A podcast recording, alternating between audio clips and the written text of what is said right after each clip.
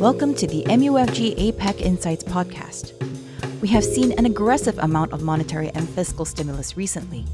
Global economies are now looking at how to reverse this to deal with disruptions from the coronavirus pandemic. The focus now is on the Federal Open Market Committee after the Jackson Hole speech in September.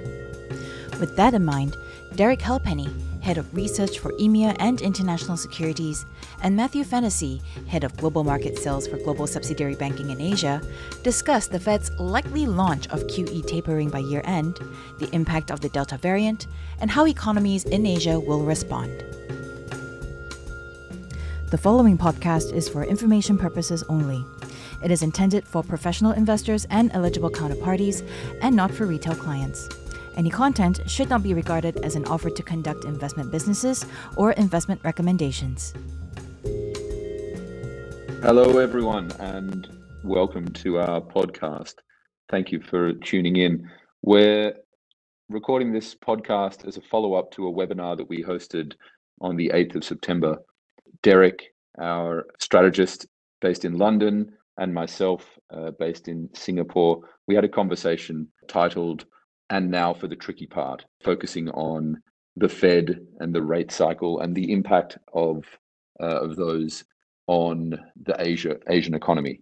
Um, I have Derek here with me, who will give us the latest updates on those developments. Uh, so, Derek, maybe we could start with the Fed. What what is the view from you on on the Fed and the latest developments uh, since Jackson Hole and and further on from there? Hi, Matt. Uh, great, great to be with you. Uh, yeah, like when I spoke at the, the webinar last week, you know, the, the crux of of the view in terms of the dollar weakening against a number of G10 currencies, but not all G10 currencies through until the middle of next year, is premised on the Fed being very cautious in reversing the monetary stimulus put in place after the, the onset of COVID last year. It's a very tricky process, as was implied by the title of the webinar last week. I do think mistakes were made in, in the previous tightening cycle that I think the Fed want to make sure they avoid this time. The new monetary policy strategy announced in Jackson Hole in August 2020 will, I think, really shape uh, the Fed's caution going forward from here.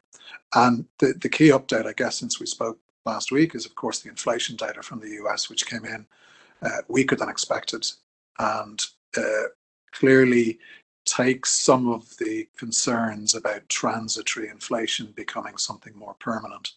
Now, it hasn't removed all of those risks. The, you know, there were still components within the inflation data that suggests some underlying price pressures are building, but certainly the transitory components related to COVID, the pandemic, and the shift in consumption patterns there was clear evidence of, of those inflationary spikes reversing, and that's reassured the markets. 10 year yields have dropped. And I think it, it kind of reinforces the prospects, number one, of the Fed doing very little next week. Uh, I think, you know, any last lingering speculation that the Fed might announce something next week is clearly gone now. And I think it's much, much more likely now that it's going to be something in relation to tapering being announced in terms of its plan in November and possibly implemented in December, or possibly even a plan announced in December not to start until January 2022. So, a very cautious re- reversal of the stimulus is, is what lies ahead for the markets. And I think from a from a US dollar perspective, that certainly opens up the prospects of some of some um, of some dollar weakness going forward from here. You you say that the the inflation data has certainly uh, reassured markets. You know that's uh, that's good to hear. But I think one of the more interesting topics that was picked up in the webinar was where you looked at the previous uh, Fed rate hiking cycle and the infamous taper tantrum, and how you thought that this upcoming cycle might be different. Would you would you like to touch on that? Yeah, definitely. Like the, the taper tantrum gets an awful lot of press and, and is very well known and an infamous kind of event. Uh, it, yields did jump, but and, and the dollar, but then reversed through the remainder of 2013. Really, if you hone in on 2014 through 2016, you had the, the tapering of QE for the first 10 months of 2014. You had then the first rate hike in December 2015 and the second rate hike in December 2016. If you take that period of time, and all the attention tends to be given to what the Fed were doing, but the dollar response back then wasn't just what the Fed were doing, it was what all the other central banks in the G10 space were doing as well. And they were doing the complete opposite. The ECB was expanding its balance sheet under its first QE program, which began in January 2015.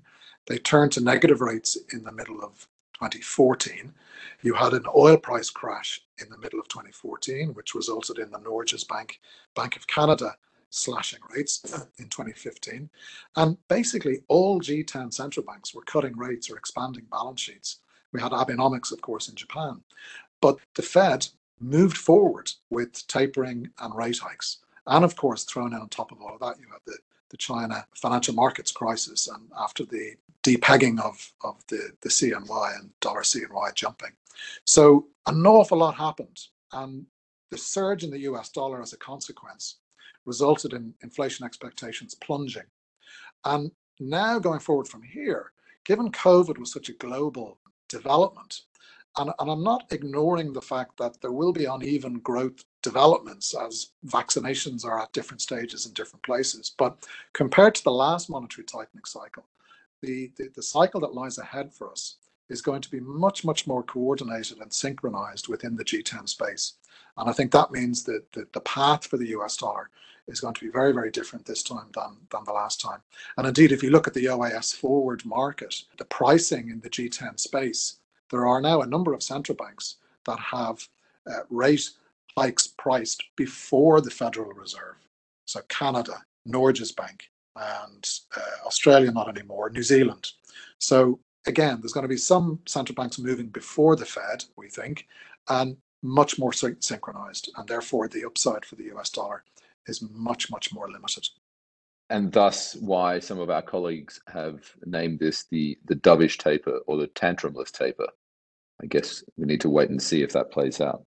Exactly. You know, it, it, I think, as I said, the, the, the, evidence to date suggests they're being much, much more cautious. Uh, and again, I, I always mention the the monetary policy strategy announcements at, at Jackson Hole in, in August of last year. And I do think it is it is shaping a changed reaction function of the Federal Reserve today. And I don't think we would be at this stage in previous episodes of coming out of monetary um, stimulus, that the Fed probably would have moved by now. But again, that, that new framework means they can be uh, they can run looser policy for much longer. You mentioned the RBA, the RBNZ. You also mentioned China there. I mean, I guess given my place in Asia, uh, I should be asking about what the impact of the Fed's actions and the, the central banks uh, across the board might have on the Asian economies. Can we touch on that briefly? Yeah, like I think when we talk about the investor angst or investor concerns about what lies ahead, you know, as usual, you can rattle off many different concerns that investors would have. COVID and the unevenness of vaccination rollouts means we have potentially uneven growth patterns globally, which can create volatility. So that's certainly one. I think in, in terms of Asia specifically, another another concern that's often cited is, of course, this push in terms of this regulatory crackdown that's taking place in China, and that disrupting sentiment across the Asian region. And there is evidence of Asian equity market underperformance. And I think that certainly is a risk that we need to be mindful of. I think crucial in all of that, though, on top of that is, is COVID and the fact that COVID across Asia is at a very different stage to, to, to Europe and, and the United States. I do, and, and of course, part of the supply bottleneck problem is the fact that Asia, as a as a production center for global goods, is being impacted more, just as demand is picking up in terms of goods and services across across other uh, parts of the world. So I think that's that's a key concern. Our assumption is though that you know the, the COVID vaccination rates will even out. And we're already seeing that. You know, Asia is catching up with Europe and with the United States where the vaccination rates have slowed as essentially we look like we're reaching saturation points in terms of being able to vaccinate more people. So that evenness should become more evident and therefore growth should start to pick up in Asia relative to uh, to the rest of the world, reducing those bottlenecks, reducing further the concerns about transitory inflation, which ultimately should be positive in relation to, to risk appetite. So that's our kind of core assumption. And of course, that would be good news for the Asian region.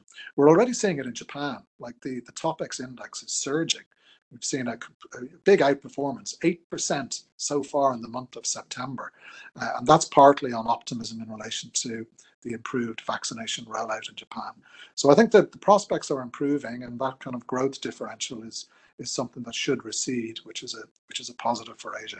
The risk, of course, is the regulatory crackdown. We need to we need to monitor that. It's difficult to predict, but it's it's certainly a risk that needs to be monitored. Well, let's hope for those prospects improving for all of us around the globe. Derek, thank you so much for your insight, and thank you everyone for joining. We look forward to giving further updates in the future.